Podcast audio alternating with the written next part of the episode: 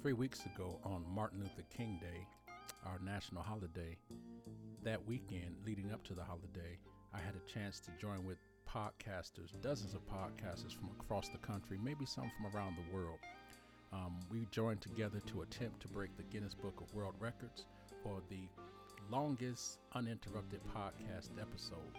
And so we united for that great cause and, and for charity um, to uh, create a historic event. And it was historic. It was uh, much like a family reunion. There were uh, folks that reminded you of your family members, aunts, uncles, nephews, cousins, nieces, mothers, fathers, grandparents um, throughout the, the entire weekend. My podcast, Let's Chew the Gum, I was honored to be able to be the anchor of sorts for that uh, record breaking uh, effort. And uh, so I had the last segment before the closing remarks. Um, it was such an honor to do that. And so I knew I had to bring my A game, and, and I bring my A game. I would like to think every time I come on the air to do a podcast with you guys, um, and I definitely brought my A list. My A list consisted of an actress, an activist, an attorney, and an artist. And so I invited them on to be a part of that historic event, just to have a, a free for all conversation like you know you guys have come to expect from Let's Chew the Gum and myself. Um, we discussed what MLK Day meant to us, and and uh, we just had a, a, great time. And it definitely was nice to come together. Yes, it was. And uh, so for this episode, I thought that I would share with you. Now that we've rendered all of the audio from the from the weekend, I decided to share with you the uh, segment that I um, did for for that uh, venture, and. Um, yeah, I think you'll enjoy it.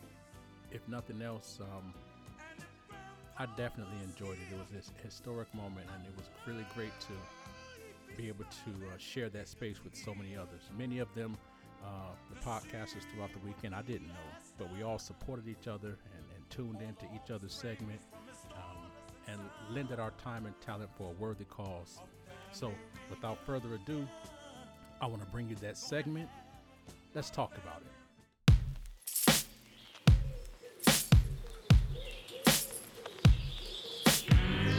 Welcome to Let's Chew the Gum. I'm your host, Dr. K.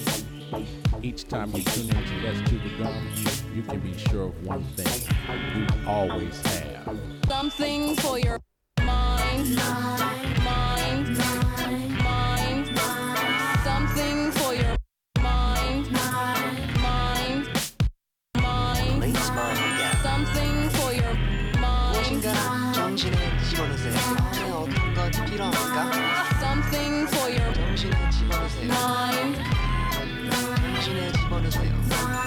Something for your, for your.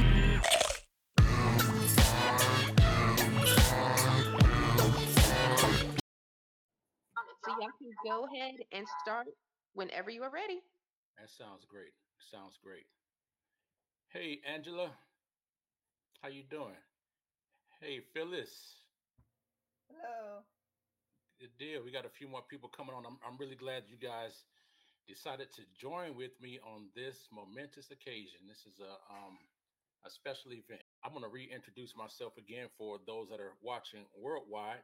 I am Dr. K, and this is Let's Chew the Gum, the podcast where we talk about everything from A to Z while we chew the gum.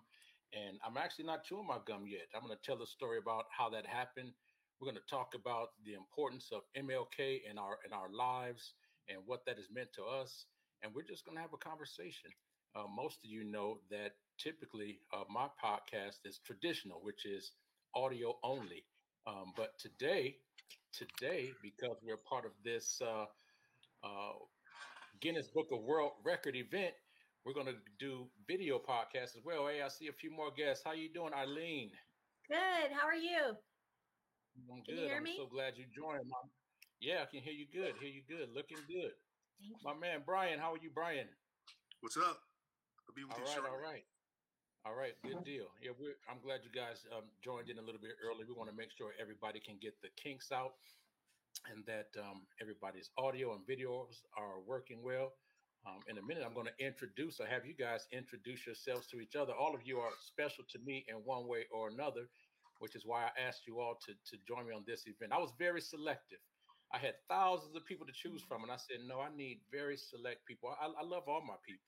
You guys represent the best of everyone that I know, and so that's why I wanted to have you guys on. Brian and Eileen, you guys just came on, and again, we'll have a couple of other guests that'll join the show. Um, I asked you guys to come on today again because I agreed to um, assist with some fellow podcasters across the country and around the world in an attempt to break the world record for the longest continuous uninterrupted podcast. Wow. And so this has been going on since Saturday. And again, we are a part of the second to the last segment. So there'll be one more hour after this. And hopefully, once they go back and verify that there were no uh, lapses in, in the audio or video and no one played any unauthorized music, um, they'll do their due diligence. and if it all works out, we'll get the certificate for breaking the Guinness Book of World Records. So I thank you guys again for, for being on. So we shouldn't break out into song then because we don't know if it's going to be no, no, no, only, only, if, only if it's your original. If it's look, if it's your original song, that'll be fine. You, you can do that. You can do that. But but no songs, right? Yeah, they'll they'll consider that dead airspace. If there's any um anything like that, it'll be dead airspace. But that's okay. You know, all of you have been guests on my show, except for Phyllis. You haven't been on my show before, no? That is correct. Oh, so this is the, the first time. Everyone else has, has been a guest on the podcast before. And your your shows, um, all of you individually, your shows were amongst the highest rated shows that um, I did. And and again, just for folks that are tuning in, let's see, is it I officially don't start until two o'clock, but for folks that are, that are still tuning in around the world, this podcast is called Let's Chew the Gum. You might hear me repeat that a few times, but again, it's Let's Chew the Gum. And the major question that I get, the overwhelming question that I get, aside from you know how can I meet Brian, you know, no, but the the major podcast that I get, I'm sorry, question that I get through the podcast email is, why is it called Let's Chew the Gum? Why is it called Let's Chew the Gum? Well, um, there is a story behind it. It's not haphazard. Um, I always explain to folks that you know, growing up playing sports. Um, in Detroit, where I'm from, and also where Brian's from. I'll, tell that story later. Um, but growing up in Detroit, playing sports, sometimes I'd get kind of tired, you know, running up and down the court. And one day I started, I don't know if someone told me to, but I started chewing gum and it helped me to regulate my breathing. And I realized I could go run longer and play more games, you know, because I was regulating my breathing with the gum chewing. So that was then. Fast forward, I don't know, 30, 40, 50 years. Fast forward some decades and um, still had that that habit of of regulating my breathing with, when playing sports, but also I would chew gum to help me focus when I was writing a speech or preparing for a conference or no matter what it might be. It was just now a focus for me. Um, so I was driving to uh, work. I was going to teach a class, a, a night class, um, and I was in my car, and that's kind of my creative time. It's like an hour drive, so I try to occupy myself. I'll listen to podcasts or you know i'll give myself voice messages about you know activities or ventures i want to get involved with and uh, so i w- had been doing that and when i got to the class i'm in the middle of my lecture and realized that i had not taken the gum out of my mouth before i began to speak and we know culturally you know for us at least people say you shouldn't chew gum and talk and i thought oh my goodness i'm, I'm 30 minutes in i don't know how i'm just popping my gum i don't know but anyway i immediately stopped and said oh my goodness I apologize. I didn't realize that I was still chewing my gum. Let me take the gum out. And, and the whole class to a person said, No, it's okay. You know, they enjoyed the lecture. They said the lecture was flowing, everybody was engaged. And I said, Oh, okay, well, then let's chew the gum. And that, people, is how the podcast had gotten its name. I was I that week I had just purchased my first equipment for podcasting and had planned to and didn't have a name, but you know, as Providence will have it, would have it. That's how the name started, and so it stuck. And uh, yeah, Eileen. Do you do you know that there's a neurobiologist? Uh, he has a, a podcast called Huberman Lab, and he just talked about how important it is for us to chew. And then he re- references a book that's all about how we don't chew enough anymore and we need to chew gum and things to keep our facial muscles strong and our digestion good so you you knew you you had an that? intuition and you it helps you focus and digest and keep your muscles strong and your teeth and your jaws strong that? so, How about that? Let's Yeah. do the gum. so let's chew the gum Indeed. Well, let me let me go around and I want I'm gonna I was gonna introduce all of you, but I would rather ha- let you guys introduce yourselves and, and tell all these folks around the world that are watching um, who you are and and what you do. Um, and and I'm gonna see it in my mind. I'm gonna see is their bio more engaging than what I than what I was gonna say, but I'm interested to, to hear. and and look, looking at my screen, Phyllis is at the top, and then Angela is sort of there. So we're gonna go with Phyllis, then Angela, Brian, and then we'll round out with you, Arlene. Phyllis. Good day, everyone. So, um, my name is uh, Phyllis K. Morris Green, and I am a retired attorney. Um, I basically did my career with uh, San Bernardino County Public Defender's Office. I was with the uh, county for 34 years. The last eight years of my career, I served as public defender for San Bernardino County. Um, see, I'm married, got four grand, adorable grandchildren that keep me busy, and uh, I currently chair a committee called Reimagining Our Communities. Uh, we are the uh, social justice arm for uh, Millionaire Mind Kids, and basically uh, we address issues in the community through advocacy, encourage encouraging people to become involved, to exercise the right to vote, to exercise their voice in terms of many community issues. And that's basically what I do. All Thank you. And, and I, yes, indeed, uh, that's definitely worth a clap. I'm, I'm so grateful for all the work that Phyllis does with ROC and Millionaire Mind Kids in our communities. And that's how I'm affiliated with Phyllis. I, I work with her with reimagining our communities, um, sometimes um, as a member and sometimes as an assistant, and, and whatever needs to be done. Um, in association with my nonprofit SCORE, which is securing communities of racial equity, very similar to to the mission of ROC, and so I'm, I'm always glad to be affiliated. And thank you so much, Phyllis. All right, Angela. Hi there, I'm Angela Der Ramos, and in my role as a fifth grade teacher, I ah. take what Phyllis said about using voice and voting and try to get kids to to to develop their voice, to have the agency to use their voice in the places they want to be, and one of the you know, and the and the and the the community belonging that makes them want to vote. so hopefully, I'm I'm I'm pre-planting the people you need in your work in my role as a, a fifth grade teacher. But I also represent in the union. I'm a, um, a leader in the CTA and also uh, NEA. I'm an NEA director um, in California, and um, most recently, I'm a also school board trustee. So I've been recently appointed, but it's another coin to the side of educational advocacy um, that starts in the classroom.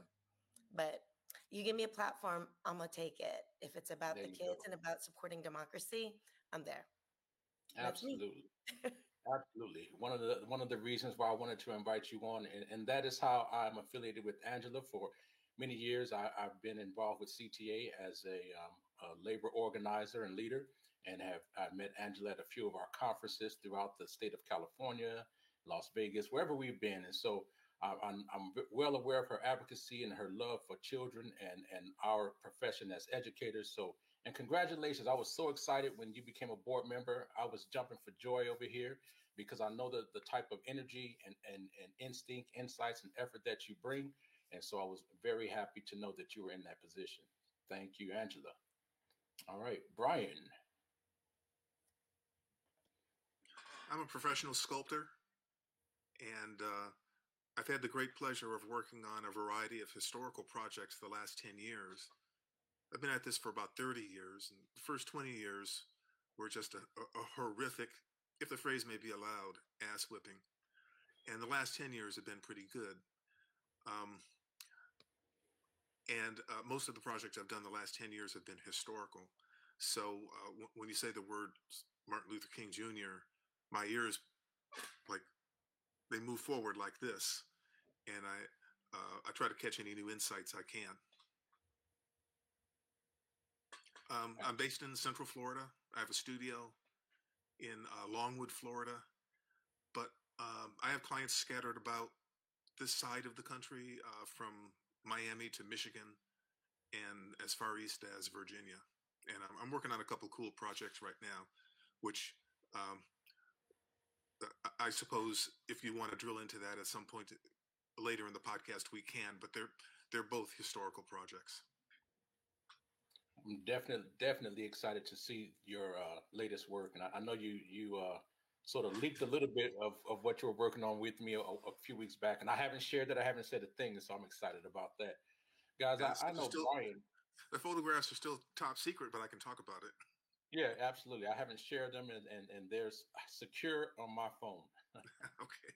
Uh, guys, I, I know Brian. I grew up with Brian, around Brian, um, as a child growing up in, in Detroit, Michigan, and um, he was uh, uh, more associated with with a couple of my brothers. But I always had a, a fondness for Brian and, and, a, and a respect for just his uh, just his insight. It was just the way about Brian when I grew up that you know, it's one of those those people that I that I looked to and looked up to, sort of as a as a, a model, uh, someone that I would emulate. And and um, I was very glad to be able to reconnect with Brian a couple of years back uh, during the pandemic, and he he came on the show, and we had a phenomenal show about um, art and art history and the work that he does. And and Brian neglected to tell you as a result of our podcast. I'll let you say it, Brian. What what happened as a result of our podcast episode?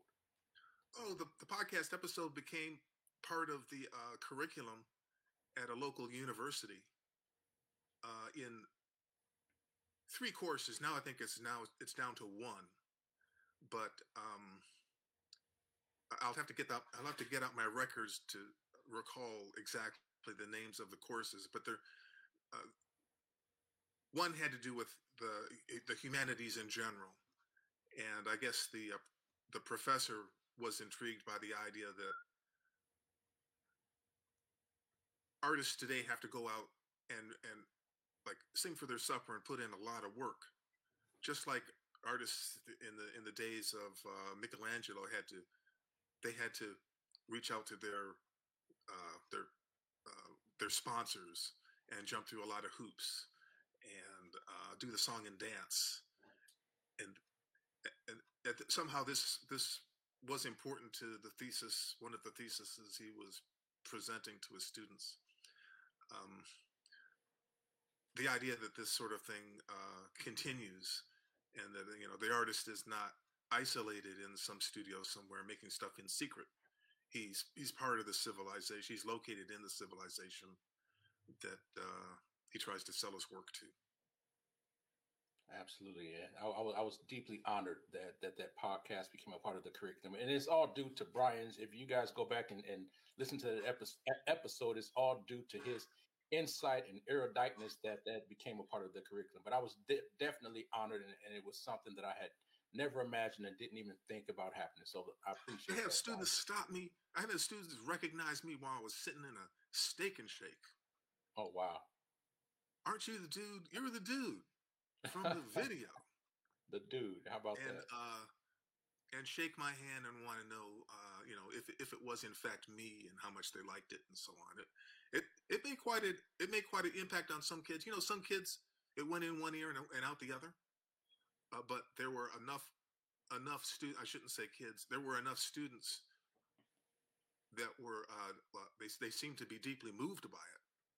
They were. It was like they had been teleported into some other little solar system, and they got a chance to hear about stuff that they had never really uh, thought that much about, and so that was very gratifying. Outstanding. That's amazing. Can I say something uh, about Yeah. you and me? Sure. Uh, would you care to know the first time that it dawned on me that Tayari was uh, that there was something different about you, different Oh, wow. from that you know where where where the little antenna in the back of my head went up and and focused down on you and said, "Damn." Wow. I've, I've I never heard I don't I know. don't know I don't know how old you were. You might have been thirteen or something like that, and uh, and I was. I don't know. Maybe I was a couple years older. I don't know. I don't know how old anyone is, but um, anyway, you use the word translucent, instead of transparent. And um, and that's when like in some register in my mind there was like uh there was a change of state and i and i said oh okay Wow. and and so when i found out ultimately that you were a professor and you had done all these other things after our long disconnection that that came as no surprise Wow. It, it, it's amazing when you talk to people that that you've known and that have known you before you knew yourself, the stories that they have, because that that's something that uh, obviously I, I don't remember, but I'm glad you shared that with me. That that's that's food for thought and food for growth. I appreciate that. Thank you. I got stories for our, our mutual friend uh, Roger Stubblefield when I realized that he might make a dent as a uh, as a music composer back before he had uh, back before the idea ever occurred to him. That's a different story. He went Yeah. on. This is another mutual friend of ours. And Roger went on to compose music. Now people pay him to compose music. Absolutely. Yeah. Roger is actually my, my cousin. He's my blood cousin, actually. Yeah. Oh, okay. That's yeah, that's Yeah. right. Yeah. You have an extended family. Big family. You're a part of it. Thank you for Thanks. sharing that, Brian. Thank you. Eileen, you've been sitting there, and I'm so excited to have the folks know who you are and, and what you do. And uh, let's go ahead. I always hate the introducing myself thing, but um, first I wanted to say that um, I have a lot of teachers in my family, so I have great respect for those of you who work with kids. And my sister Mary was a teacher all her life, and her daughter is now.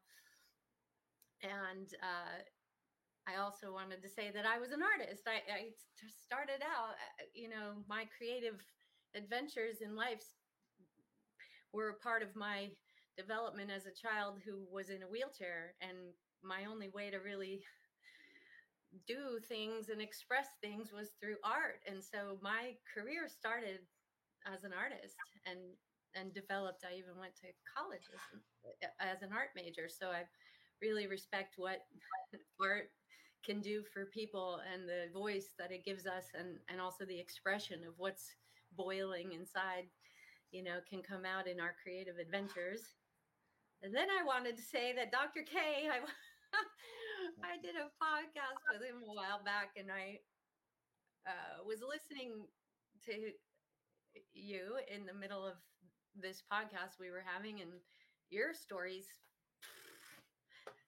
mind-blowingly incredible. And um, and in getting to know you, I just have to mention that I deeply respect you because you're just so fair and open to empowering everyone.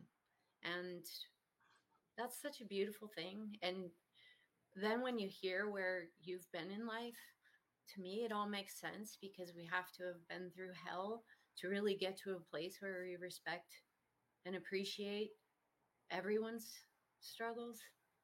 So, and I appreciate and respect you for caring about the community that I advocate for because that's me. I'm uh, a person who went into the entertainment industry, um, kind of got pulled into it from from my art world and into creating in this other um, industry, and by default, because of my own challenges from having been a kid with a spinal cord injury in a wheelchair, I became somebody who, in order to work in my own industry, I had to fight to change it because there was zero acceptance for people with any kind of uh, difference, disability, challenge. There's just was zero acceptance for it in the years that I started. And very few people pursued their dreams in the entertainment industry if they had anything uh, perceptibly different you know, I used to say they would always just point at what's wrong with you. They'd be like, "Oh gosh, she's limping," and I'm, and in my brain, I'm going, "If you only knew where it came from, you'd appreciate this limp." But you know, they didn't care in my younger years, and so uh, the battle began. So I am an actress. I'm a writer. I'm a producer, occasional director. And I have been uh, an advocate for the inclusion of people with disabilities in the entertainment industry and beyond. And and my travels have taken me all around the world and even into the office of Stephen Hawking, where I got to have an amazing conversation and on panels with people like Temple Grandin and meeting incredible people like all of you. And um, and it's been quite a journey. And we have shifted the entertainment industry to include more people, regardless of their differences. And I think we're we're inching forward, and days like today are reminders to us how wonderful it is when we empower people instead of disempower them. And that's what I set out to do. I set out to empower everyone and make everyone realize that every human being has hopes and dreams and they have a right to live their their hopes and dreams uh, regardless of whatever difference they have whether it be mental physical um, any of it. And so that's me that's who i am.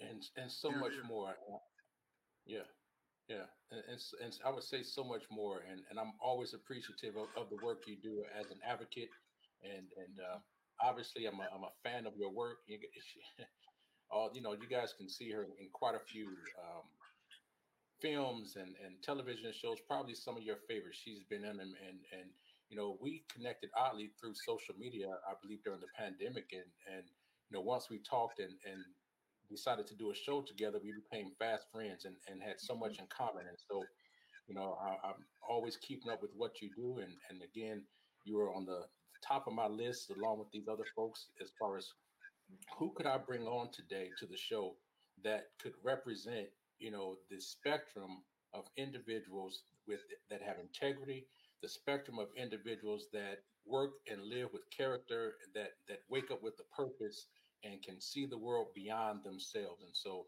that's why I asked all of you on today. Um, again, it, it's it's MLK Day, and and so when I had this opportunity to be a part of this world record breaking uh, extended podcast, I thought, man, how how uh, convenient that it would be that I would get to come on on MLK Day, right? As I said, it's been going on since Saturday. Um, and you know, just a few days ago, I, I, was doing a podcast. I have a group of students, um, high school students, that um, are advocating for social justice um, with uh, within our campus and our, on our communities. And a few weeks back, I decided that, well, they asked if they could do a podcast. And so I started producing a podcast for them. And they've been phenomenal with the topics that they've talked about. It, it started with discrimination on campus. Um, they did a podcast on mental health. And, and these students were so transparent and so real.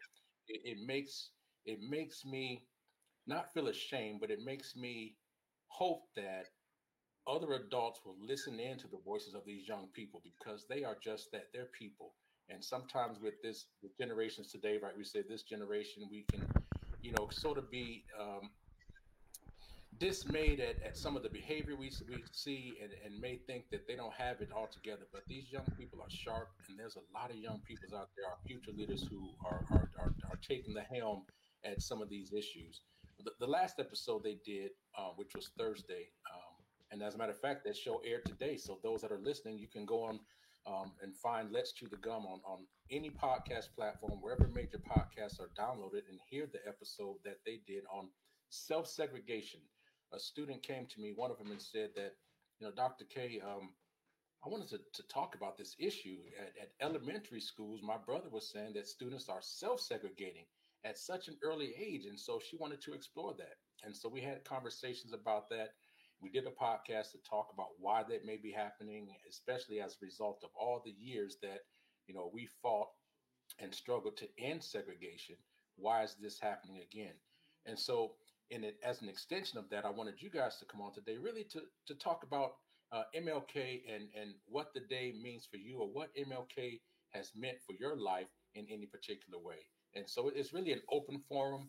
Um, we have uh, plenty of time to, to discuss it. We have about 40 minutes left on our segment, so that gives us some some time to to have some great insights. And um, in, in this way, I'll leave it open. Um, no, I won't leave it open. I'll organize it. We'll start with Angela first this time, though. We'll go with the, the back way. We'll go with Angela, then Phyllis, Eileen, and, and end out with Brian. So, um, just a few words that that that you may have, or thoughts that you may have about the influence that, that MLK may have had on your life, or the influence on society, or or any aspect that you want to speak of. Please be free. Well, I'm, I'm, I really actually want to have this int- this conversation about the self segregation. I, I had a conversation with Oh. someone in the national boards recently, and I, and my take on it was because you see that, but you know, if you flip it, it's an affinity space. It's a safety space. It's a, a choice to be safe amongst peers. And if kids are not, if they're if they're choosing this, you know, is is it self preservation in the face of what? So then we think about our conditions at school that are, you know, that people seek out safe spaces like an affinity space. And then a, that a teacher would call it also self segregation in the history of segregation, I thought was really interesting. I don't think every term, I wouldn't use that term if they chose it. But I would, in, would, uh, you know, you look at the way, um, you know, we're diagnosing the, the the conditions of learning by what they, how they, how kids act, how they learn. So I think that's just an, a really um, an indicator of where we are as a society. And I think as an educator, you know, then what do we what do we do? So you know, your your framing of this question though, um, I'm gonna I'm gonna take it back to to a quote that I subscribe to um, of of Martin Luther King's. Um, about the function of education, which is to teach one to to think intensively, to think in, uh, to think critically, but it's about character. It's not just about intelligence and the content and you know delivering math and and science and it's it's the character to then to me inter- I, the way i'm interpreting it is to use it like use your superpowers for good so that to me is the character piece and that's the piece where it's you know we're talking about self segregation. If we're talking about character then we're also talking about you know the belonging the community the sense that you, you said it you're greater than yourself. It's it's you know you're working towards something larger. In this case of classrooms it's you know the classroom setting but we want that to that that that feeling of having a character and being um uh being responsible for something larger than yourself and being able to and then you know my job as a fifth grade teacher is to make sure they have the skills to back that up and make it happen. So to me it's everything everything about um, self-agency about you know uh, economic justice about environmental justice. All roads lead to whether these kids can do recognize the problem and do the work. So some you know i'm listening to all this trend of of no crt no this no that i'm gonna say it i i i totally support crt i- i- as interpreted towards critically thinking about what you know our history our society the structures that we have and then being able to do something about it. That to me is what it's about and if that's what they're fighting against then i'm i'm, I'm proudly say i'm all about crt as defined by that parameter. So it's what we do because it's a human right. Absolutely.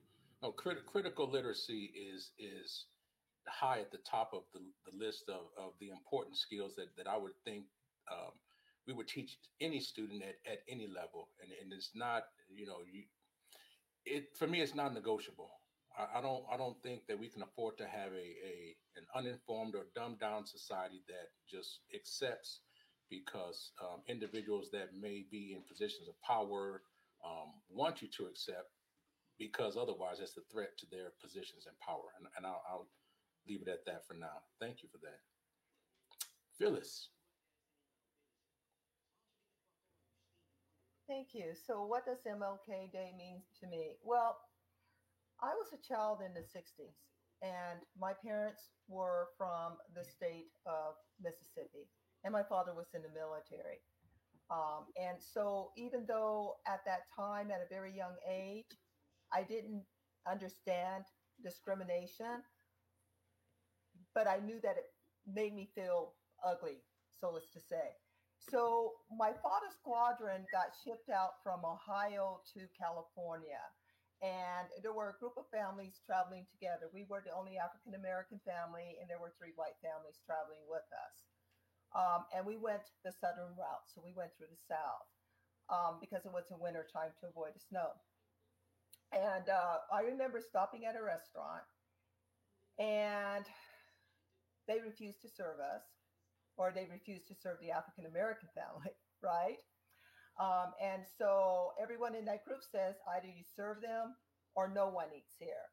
Um, that night, we ended up in the parking lot of a supermarket eating sandwiches.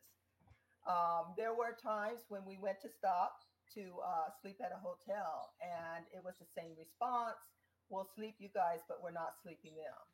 Um, and the attitude was either you take us all or we will continue on. And so we would continue on a couple of times driving all night uh, until we found a place that would accept everyone. So then um, we finally made our way out here to, to California. Um, and I have to say that for me, California was an eye opening experience. And I began to understand uh, now, as I grew and became older, Dr. King's vision of us walking hand in hand together, um, that uh, there was more freedom for me in terms of education. Uh, not to say that there was no discrimination, there was discrimination, um, but there were people that were standing up and using their voice. And that's when I became to understand, I became aware of the power of the voice. Uh, Dr. King is known for his words, right? And his words allow us to gather together as a collective voice. And when African Americans found their collective voice, they found their power and they became empowered. And we saw the change occur in the 60s. And a lot of the battles that we face today are the same battles in the 60s. They're just repackaged differently, right? We have the same challenges. Um, and we just have to remember that Dr. King, he had the courage to stand up and face his enemies, to face the system. Um, it is systemic in terms of what we fight against. Um, and we have to use that example as we go forward. Dr. King was a great national leader, but we have to understand that we are all leaders. We are all leaders in our community, on our block, whatever it is. And that with our voice, we can bring about a change in our community. And I agree with you in terms of CRT. I think that we should teach history the way it should be taught. Now, I had freedom out here in California, but I can tell you that Black history was sanitized. You know, uh, what uh, what was taught to me in school was different than what was taught to my cousins that lived in Chicago, which was different than what was taught to my cousins that lived in the South. Okay, mm-hmm. um, and I definitely received a sanitized uh, version of that history. And to and one of my fears is that when we look at MLK Day, that that day, the, the history surrounding Martin Luther King in many ways can be sanitized. Um, and and uh, my my my husband and I we were talking about this the other night, and we said, you know, when when when you look at MLK today, he stands for um, everyone that's been oppressed. But he said the reality is is that he stood for African Americans at a time in the 60s. His message resonates with everyone that has been oppressed, right? But it was an African American movement in the 60s um, because there were many systems that held us down. And it was our turn, our time to break through. Um, and so um, I am I am glad that we have MLK Day um, and to acknowledge the accomplishments of not only Martin Luther King, but um, of Americans who can come together and stand for justice, whether it's social justice, financial justice, uh, educational justice, whatever it may be, but to understand that we are people first. Thank you. Absolutely, absolutely. I thank you so much for, for sharing that message with with with everyone. Um, again, just a, a, quick recap, folks. We are uh, attempting to break a Guinness Book of World Records, and we're sharing our thoughts on MLK Day. We're sharing our, our thoughts of who we are, sharing with the world our, our individual um, talents that we've been blessed to have, that, that we um, willingly share with others to inspire and make positive change. And, and this segment is Let's Chew the Gum, the podcast where we talk about everything from A to Z. I have fantastic uh, guests here today. Um, before I move on to Eileen, I just wanted to say, Phyllis, that I don't think I've ever, ever said this, but um, like a lot of folks, I knew your dad. um, I first met your dad about 1999 or 2000, and I saw him frequently because I was always at, at various events. And every time I saw him, it was always a great interaction. He'd come up and grab my shoulder. I don't know if that was a thing he did, but he grabbed my shoulder and kind of massage my shoulder and kind of throw some words of wisdom in my ear. And, and I was always a willing listener and, and always appreciated it. And, and no matter where we were when I saw him, he would get up out of his space to come and greet me and ask me how I was doing and what's going on and, and just to encourage me. So I just wanted to share that that thought. It just occurred to me as you spoke about him. Thank you. Yes, yes. And thank you so much. My my my, my dad was a person who uh, would talk to anyone. Mhm. You know, he would talk to the rich, he would talk to the working individual, he would talk to the poor, he would talk to the homeless, he would talk to the addict.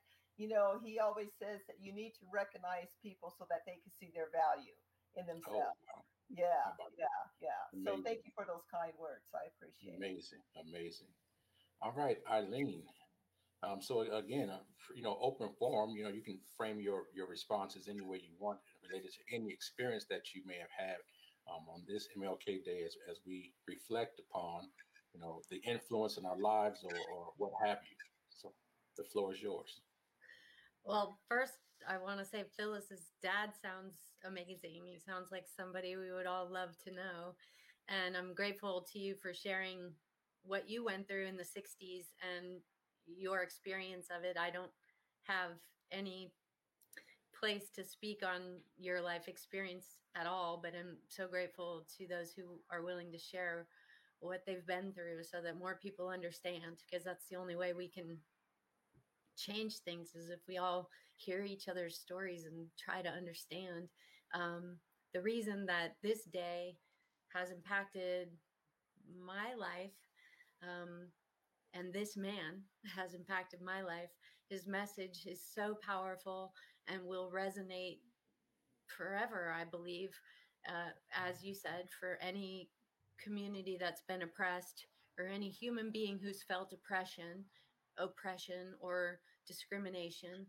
And um, you know as i told you i advocate for a community that is still experience experiencing immense discrimination.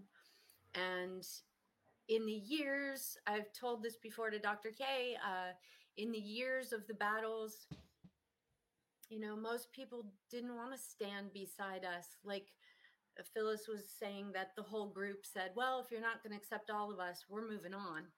And it's beautiful that people stood with your family in that battle. You know what i've found in the entertainment industry is too few people have the courage to stand beside people with disabilities and say we're with you in this battle and that's been a painful thing to be standing alone in this battle. Um, but i noticed and i think i shared this with you dr k that um, when it was blatant and cruel in a moment in a crowd the only people who ever stood beside me and spoke up were ones who had experienced discrimination. And several times that was african american black men who quickly without even thinking about it stood beside and said walk with me. And it moves me every time i share that because i know why they did that and why they had the courage. And it's because they they knew this. They saw this. They understood it. And when it's uh, cruel and blatant and mean um, most people just sit back and say this is not my problem and when you have somebody who will stand beside you it does empower you and make you feel seen like phyllis was saying her father will speak to anyone and let them feel seen as a human being.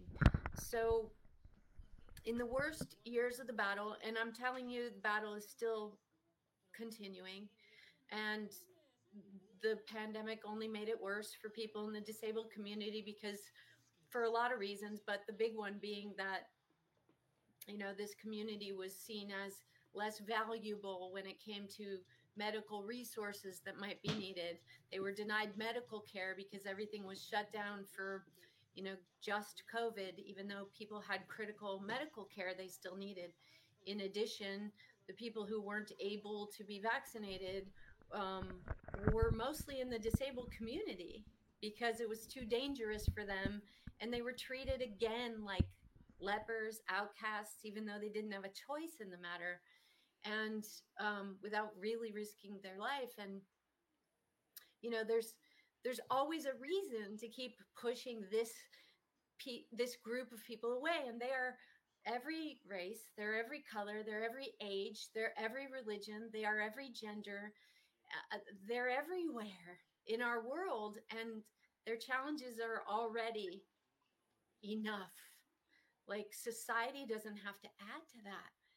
It's hard enough to survive as a person with a disability because your medical needs are more because people keep you out more because people are afraid of your differences. And so in the worst years of the battle i used to look to anyone who fought for for equality and fairness and rights. And one of the people i always went back to looking at how to do the battle was martin luther king. You know he, he talked about you know it's hard not to be enraged when you're impre- oppressed. It's hard not to be enraged when you're unfairly kept out of work and unfairly kept from making an income and therefore your health insurance and the things that are going to keep you alive. It's normal human nature to have rage and rage if if if you don't let people do what they were meant to do in the world or what their dream is that rage will destroy something if if people don't get out of the way and let you live. And so you know he always said with love that we could walk hand in hand right? And that's been a constant inspiration to me to find the way to fight the battle without letting the rage destroy because there's a lot of rage you know when you're kept out of work and the, your medical care and you know for many years up until not too long ago you couldn't even get health insurance if you had those pre-existing medical conditions. So therefore if you didn't come from a family with money you didn't get what you needed to, to just be able to navigate life with your medical challenges. And, and i'm telling you this from a very personal and deeply vulnerable place, but I know I've fought all my life just to make enough money to get the medical care I need. And it's still way less than what I need to like live my fullest life. And I and I hate that for anyone. So I'm grateful to Martin Luther King uh, for the love he found in the midst of the battle and that he was able to get that message across that this is about love and this is about everybody working together to give everyone an equal and equitable space to just simply live. That's not asking so much. And I'm grateful to every human being who can look at any other human being and say, I see you as a human being. And I honor your right to live your dreams and to make a living and to make your health care and to have a home and to be free to do what it is you want to do in the world. And so, for all the people who've stood up, spoke up, marched, fought, you know, I've also looked at a lot of the stories from the Holocaust. There's another group of people who were atrociously oppressed, and another community that was the people tried so hard to keep down and out. And then women. There's a whole lot of years where women were also kept down and oppressed and kept out. And it seems like I I get confused through the years because I'm like, every decade are they going to come up with a new group to keep out or another reason to keep people out? And why can't we all just help each other in? why can't we all just help each person live their best life and not too long ago, I was in church and just again praying for strength, guidance to keep going in the battle. And and I and I heard this priest say, you know, every one of us has incredible strengths, talents, abilities, and they're all different.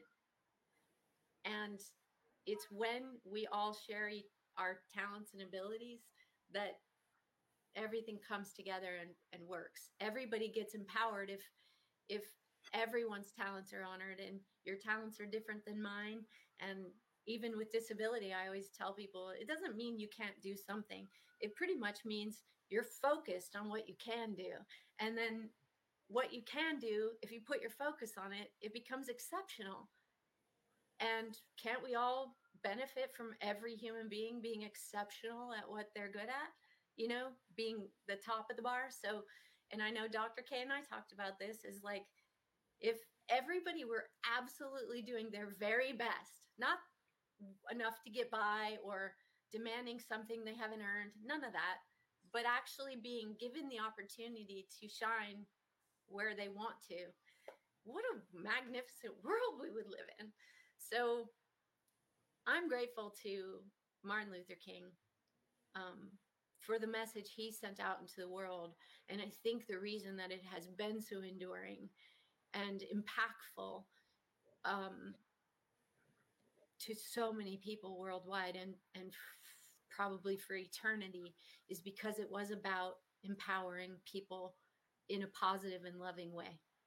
And it was not about shaming or putting people down or keeping anybody else low or taking rights away from anyone else. It was all about giving rights and love and power to others. I think I think that was my perception anyway, and um, that's my expression of how it impacted uh, my world and my own battle, which we're still fighting.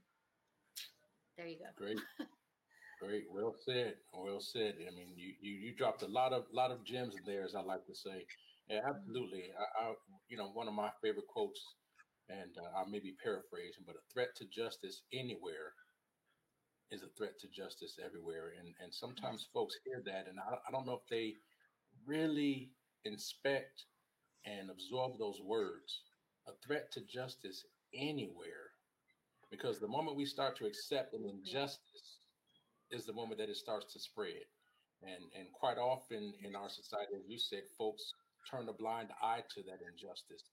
Yep. And then before they know it, it's at their doorstep. And so it Yeah. truly is a threat to justice everywhere. So we, Yeah. we, we have to remain diligent. I appreciate your message, Arlene. Thank you so much. Thank you. Thank you. Brian, Well, I my take on all this is going to sound a wee bit selfish because I'm always looking for tools, uh, anything I can use to help myself out because the realm I operate in is so treacherous, and um, so I, I I came away with three different. I look at it from three different angles. I look at Martin Luther King Jr. from three different angles, which and I probably have I'm probably gonna ha- you're gonna have to shut me up at some point because um anyway let, let me see if I can give you the Reader's Digest version of how I see things. If, the first angle is I, I feel uh, gratitude and humility in the face of history. I I I I, I see Martin Luther King as resting atop a uh, a huge pyramid of glacial dimensions. Um, maybe up there with a, a handful of other people in history who were known to us. And then the bulk of the pyramid is composed of people who um, are largely unknown. But the pyramid has its depth and its gravity because of all the people in it. And they all play a part. And a lot of the people in the pyramid uh, were women, especially women who participated in the civil rights movement because they were the ones who uh, it was a national movement and there were a lot of trains that had to be that had to run on time and a lot of uh, critical stuff that had to be done that the guys you know being operating in a patriarchal system as they did uh, relegated to to women. So uh, the logistics and uh, and other imperative functions of the civil rights movement. I'm always amazed at, at, at, how much women had a role to play in that. And when I do these these sculpture projects, these historical projects, I always enter it um, with the sense that uh, I've got this thing under control. Like uh, my my knowledge of history is now is sufficient. Having extended my arms around the bulk of it, and then when I'm done, it's all I prove to myself all over again that somebody has opened a little solar system of knowledge that that I didn't even know existed, and that's the humility part. It uh, the continual reminder of the stories out there that are. Uh, that our civilization is uh, it, it depends on it, you know the people who uh, who are part of these these movements to upgrade humanity we we're entirely dependent on their efforts and yet their stories are untold. So um, the gratitude comes from knowing that if these uh, if this pyramid of human beings didn't exist then uh, I wouldn't exist.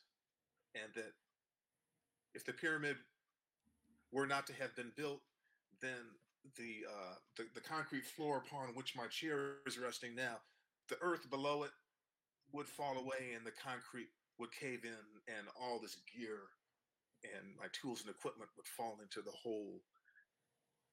And it wouldn't matter if I were a good sculptor or not, because there'd be no opportunities for me. So uh, it's it's that kind of reflection I think that's helpful. It, it keeps you from thinking of yourself as a big fish. You know, uh, I'm a big fish in a little pond. If I if I stand on my uh, on my stoop and survey my world, but um, the gratitude and the and the humility go hand in hand in helping me uh, uh, uh, fix my fix my place in the world and and and understand that without all these people who came from before me, uh, there would be no Brian Owens art. And then there, there's another angle. Um, I call it uh, this attitude adjustment from the uh, in the face of of history, and by that I mean I'm always looking for some kind of what kind of tools, what kind of mental tools or or devices can I extract from these projects to uh, to help guide me? Something something practical. And like in my imagination, I see my imagine I see I I see my studio populated by uh, the people that we know the the best or, or the or the names that we uh, that are most familiar to us, the Martin Luther Kings and the Malcolm X's. Martin Luther King is over there chatting with uh, with his subordinates, and Malcolm X is over here having a talk with Gandhi, and maybe Thurgood Marshall is chatting with um, Frankie Freeman. And I'm here doing my sculpture. I know these people are not here. I'm not crazy. But in my imagination, I see them like stopping for a moment and turning to me and saying, uh,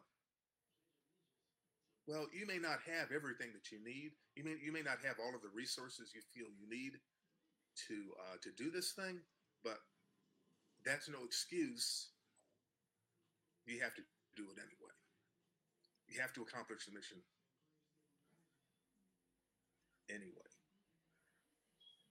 And uh, and we like you, but uh, we don't give a damn about your pain and your grief.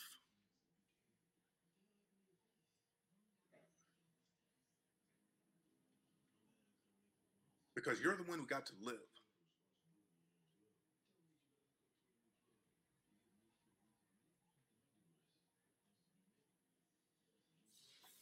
And if we catch you feeling sorry for yourself,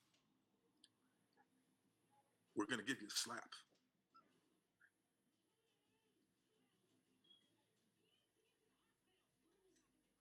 And then I see it from another angle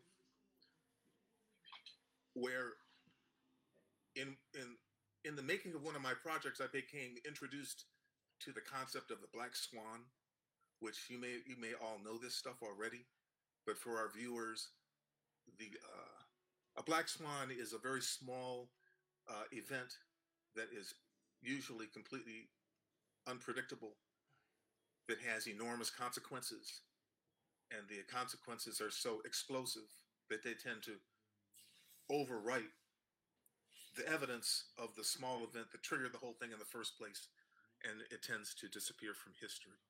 And uh, I became a I became familiar with that concept during one of my previous projects. I did a I did a project for Saint Augustine, and uh, Saint Augustine was the uh, it was the first city, or rather, it was the last city in the United States to be drawn into the civil rights movement. It was 1963, 1964, and the civil rights movement had been in full swing for maybe nine or ten years.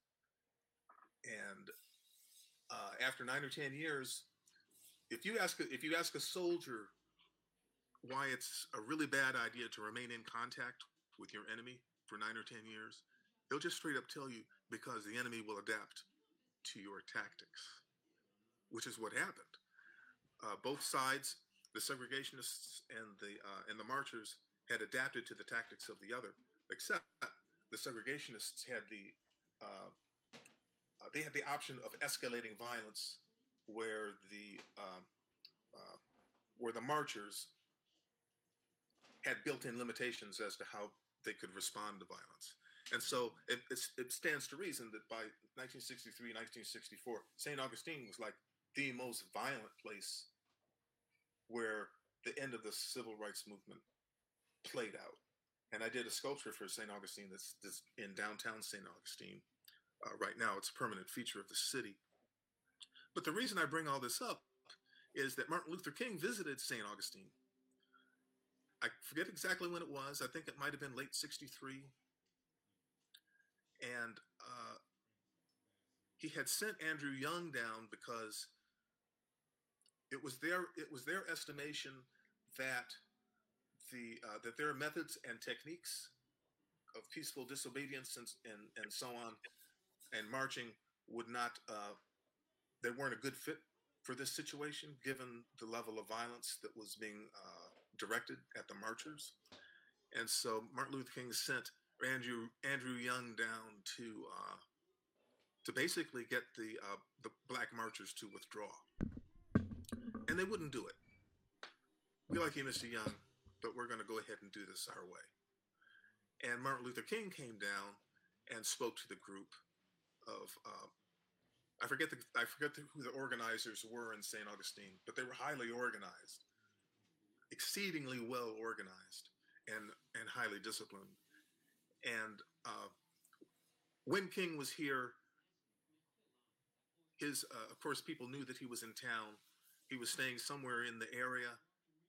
Um, a local paper published the address of the of the ad- the address of the house where he was staying and then uh, it was promptly destroyed with the, a few sticks of dynamite. And happily, Martin Luther King was not inside because the uh, uh, the civil rights workers had uh, had predicted accurately that such uh, an attack might happen, and, and King was elsewhere. So I say all that to say that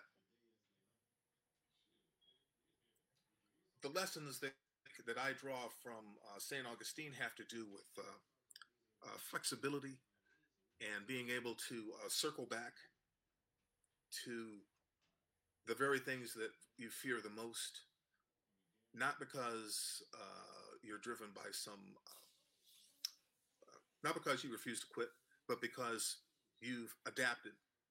You've survived and you've got new tricks up your sleeve.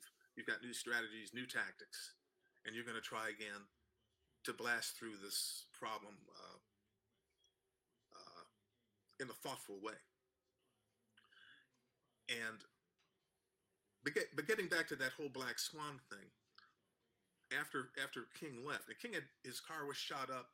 He had this was an attempted murder by way of dynamiting a house.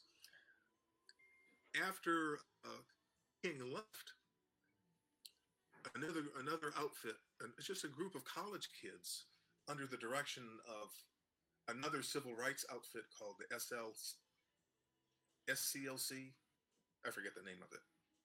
Yeah, SCLC. They uh, what's that? Slick. Oh, I said yeah, SCLC. Yeah, SCLC. These college kids, uh, under the remote control of some adults elsewhere, came down and decided, and, and, and they basically uh, integrated the swimming pool at, the, at a at a motel called the Monson Motor Lodge. And to make a long story very short, with these black and white students swimming in this motor lodge swimming pool, uh, the, the the response of the manager and the local police was so violent that, and it and happily was caught on uh, was caught by photographers who were there photographing the whole thing. Those photographs were uh, were taken at a point in history where it was it had it had become recently possible to broadcast those images to the four corners of the earth at low cost. And so people who were taking these photographs were taking photographs of this event uh, and and this uh, uh, the the the attempt on the um, on the police on the part of the police and the Monson Motor Lodge manager to injure these these students. Those photographs were taken on one day and then they were printed in newspapers around the world the next. Now all this was happening while uh, Washington was presenting the United States as a force for good in the world, the ultimate force for good, uh, the ultimate combatant against its evil uh, nexus, Soviet Union. And and here you have these shameful pictures of uh, a cop leaping through the air with his baton to attack someone who's in a pool, and w- while the manager pours muriatic acid into the pool. So why am I describing all this? Uh, it was the uh, a lot of historians believe it's impossible to know with with precision and certainty, but a lot of historians believe that it was the uh, dissemination of those photos that allowed enough political pressure to be felt in Washington so that the Civil Rights Bill of 1964 was ultimately passed. It had been debated for a long time. You know, there was a filibuster going on.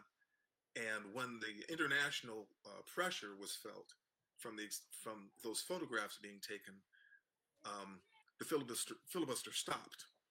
And when the filibuster stopped, that led the way for the passage of the 1964 Civil Rights Act, which was actually written into a law several months later in order to coincide with the 4th of July or something like that. So, why am I saying all this? The Black Swan was were the kids in the swimming pool. And the network effect that it had and all of which was completely unexpected. So as I as I do these projects and I and I learn these cool things, these these these little bits and pieces of history that remain largely unknown and you know there's no reason to study this stuff unless you're unless you're doing a project doing projects as I do. They they factor prominently into my little bag of tricks. They're like uh, they're like tools in my toolbox the most the most precious and the most powerful tools of course being the tools that that, that live up here so the idea that that there are unknown unknowns and has has has shaped the way that I negotiate with people. If I'm doing a contract for something important, I go into the situation expecting there to be little black swans.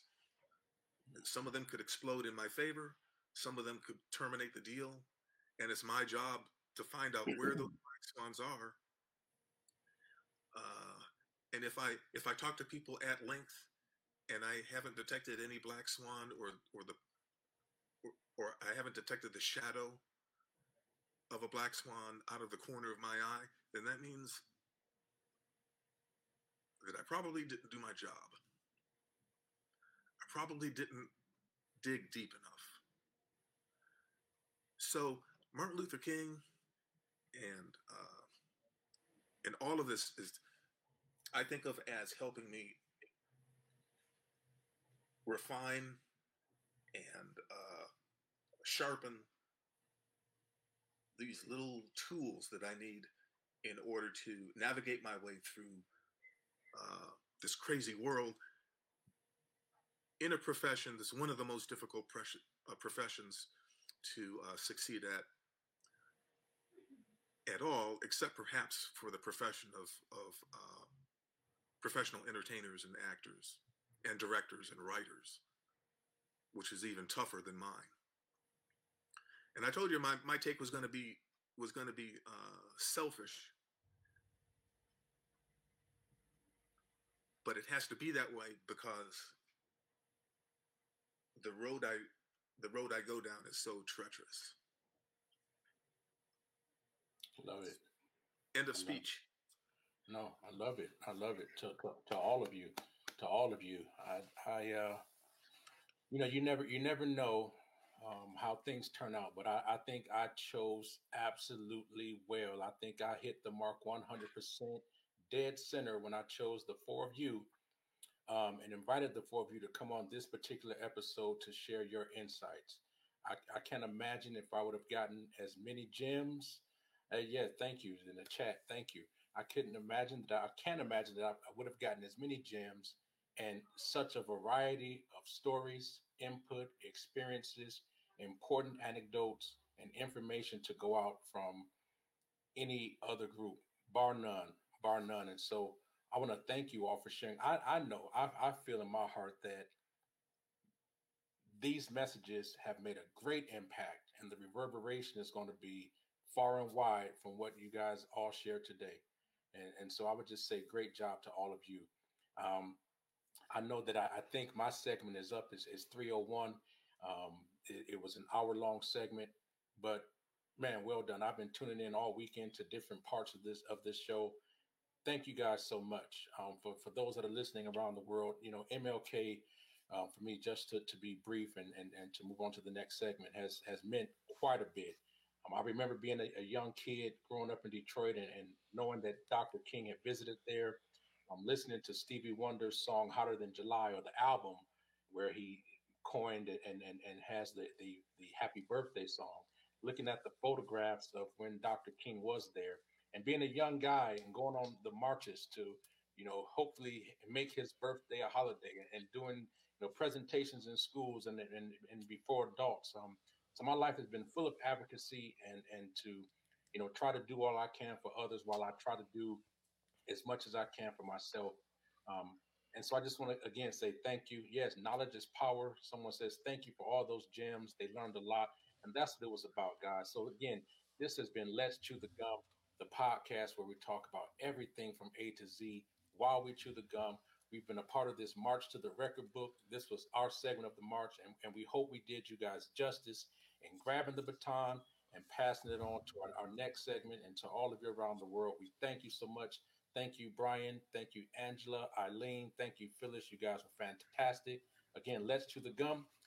Email us at let's chew the gum at gmail.com. We thank you again. And remember, we always have something for your mind, mind, mind, mind, something for your mind, 우리가 정신을 집어넣으세요. 다음에 어떤 것 필요합니까? something for your 정신을 집어넣으세요. mind, something for your for your this was a dope event for real. Uh, it was worthy. uh, having some dope conversations, ha- meeting some new dope people. This this last one, good God. Uh, it was perfect. It was perfection personified. Um, it was everything that you could ask for and more. It was it was deep. You were part of something that will forever be synonymous with this weekend. That was the the best ending